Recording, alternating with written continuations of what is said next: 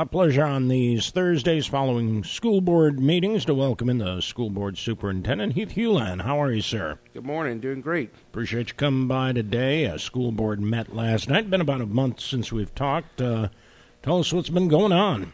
Yeah, since the holidays and all um, haven't been coming, but uh, our first meeting in January um, was just uh, swearing in of our new board members. We have two new board members uh, Miss Rachel Toups from the Coteau area and Miss Suzette Charpentier from the Lydia area. Um, and we welcomed them at our first meeting in January. Uh, we elected uh, new board officers. Mr. Dan LeBlanc is going to continue on as our, our board president.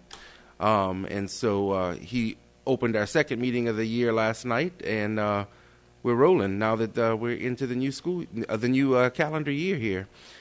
Um, last at last night's meeting, we opened up by uh, reading a public notice. Uh, I don't know if you, you, saw that on our agenda, but that notice is to inform the public that we will be uh, taking up the issue, uh, considering if the board will um, go out for an election, a bond election in April. Um, and so that, that discussion will take place at our February 15th meeting, and uh, as required by law, we gave notice to the public last night that that discussion will take place on February 15th. What so, would be the nature of this tax proposal? Uh, this is would be a continuation of our current millage that the school board had uh, at 25 mills. No, no change to the millage, but it would be in line with our capital outlay plan uh, for the next 10 years. Gotcha. And so, um, and that plan is in its final stages of development, and will be presented on the 15th at that meeting uh, for the board to consider. Uh, if it is in agreement with the plan and is ready to move forward, then it will call for an election at that time. But uh, as we get closer to the 15th, I'll have more details and be able to share with you uh, and the listeners about what that, that plan looks like. So um, lots lots to come in that area. Very good, very good. Last night was just the first step. Gotcha. Um, after that, we had uh, our presentations and reports. Uh, Mr. Pat Segura gave us some good news again with our sales tax collections for uh, looking at December of last year was up 12%. So, uh, so that's continued good news, and we want to encourage everybody to keep shopping Iberia. Um, we also last night uh, had a few routine things. We have some more ESSER projects that are continuing. Uh, we um, awarded bids for some floor repair and work throughout uh, several schools throughout the district. So um, replacing some epoxy floors that we have. So uh, that that was kind of routine business there. But um, I am excited to let you guys know that we do have a regional finalist in the State Student of the Year competition from Iberia Parish. I can't give her name yet because she's going to find out this morning. Uh, in fact, when I leave the radio station, I'll head on over to the school and we're going to uh, let her know the the great news. It's been a while since we've had a regional finalist. Uh, so that's one step closer to uh, having a state student of the year. So they narrowed it down to four students in the uh, the whole region here, and uh, and Iberia Parish has one of them. So excellent. Um, let's see what else happened last night. We uh, amended the board adopted an amendment to our pupil progression plan, and I kind of mentioned this before the holidays, but things are taking shape. Uh, this is in alignment with uh, something that BESE passed in a, re- a revision to Bulletin 1566, and that with that uh, does, in effect, is require students who are not reading on grade level to attend a summer remediation program. So um, the board ratified in its pupil progression plan last night what BESE adopted. And um, what that says is that all third and fourth graders at the end of this school year will be uh, given a screener, a reading screener. And if they're not reading on grade level, they'll be required to attend 30 hours of reading development training this summer. So we're we're gearing up for that. We're looking to see, anticipating how many students we're going to have. Um, I sent a letter home to parents with our report cards in January, beginning of the month, just alerting them to that. And and um, we're going to give our third and fourth graders a practice run. Um, it's happening now, and just to kind of give them an idea of where they fall on that scale and if they're in danger of having to to go this summer. And uh, we're going to share that information with parents in the next few weeks, so they have some time to to brush up, practice, uh, get in some extra work so that when they, that, that final screener is administered at the end of the school year, they could put their best foot forward there. Absolutely. Uh, let's see, what else do I have for you? Um, you know, our, our school system uh, suffered two tragic losses recently. Uh, both students that you may have heard about in the Yeah. news. Uh, young young men who lost their lives to, to violence in the past two weeks were both students in our system.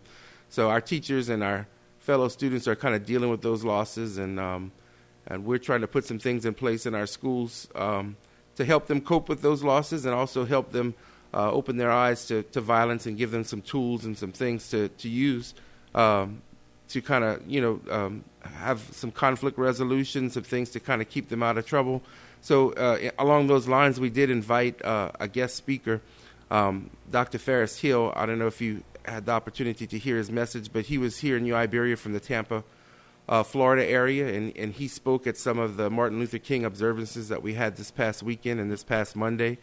Um, and he spoke at many of the churches uh, in, in the area, and so we invited him, and he's going to speak to our students over at the Alternative Center for Education on this Friday at 2 o'clock. And so uh, we thank him for, for agreeing to meet with our students and deliver his message. Um, so we're looking forward to that uh, event on Friday. All right. You uh, received the audit as well? We did. That's our, our annual uh, legislative audit uh, report was given last night. We had a, a really great audit, a clean clean bill of health there for the Iberia Parish school system, and so uh, our uh, auditors from Kolder Slaven were, were there with us last night and um, and delivered that news, and um, really gave the board uh, a great comparison of how they stand financially in comparison to other school districts around us that are audited uh, by the same firm. And um, you know, Iberia Parish is at the top of the the mark there in in its financial health and its ability to sustain you know uh, over five months of operation with with no income. You know, compared to other school districts. And the rule of thumb, I think, is around uh, two to three months. And you know, Iberia Parish is standing very healthy uh, with that comparison. And so we were, welcome that, that great news and, uh, and, and a clean audit last night. Very good. Saw something too on the agenda a request for legal opinion from the Attorney General. Uh, that was actually pulled Okay. last night. Yeah, our attorney, uh, Mr. Landry, had been working on an issue and uh, they were able to settle it and, and no action was needed. So that agenda item was pulled uh, before the meeting. Understood. Uh, anything Yeah. else uh, you want to share today? No, I, I think that's it. Uh, we're looking forward to a, a, a great spring semester. It always goes really fast, you know, after the, the, the Christmas break. And, you know, we have Mardi Gras coming up and our schools are closed, and then Easter, and then before you know it, it's the end of the school year. So we're holding on tight, and uh, we have lots of things uh, in the works, uh, big plans that we'll be sharing with you guys in a, in a, a few weeks, uh, uh, potential things, uh, expansion and, and, and improvements to the school system. And so uh, we thank you for your support. There you go. Mardi Gras or Fat Tuesday specifically. Um, the 21st is school closed that entire week of the 20th. School is closed the entire week. Yes, sir. Our offices are closed Monday and Tuesday, but uh, students are out for the, the whole week for Mardi Gras. That's been the the the uh, tradition for the past several years that uh, we've we've closed. A lot of families take vacation at that time. Kind of it's the off season for the the rest of the country, but for Louisiana, it's the opportunity to have a, a, a vacation in the in the early spring. So, There you go.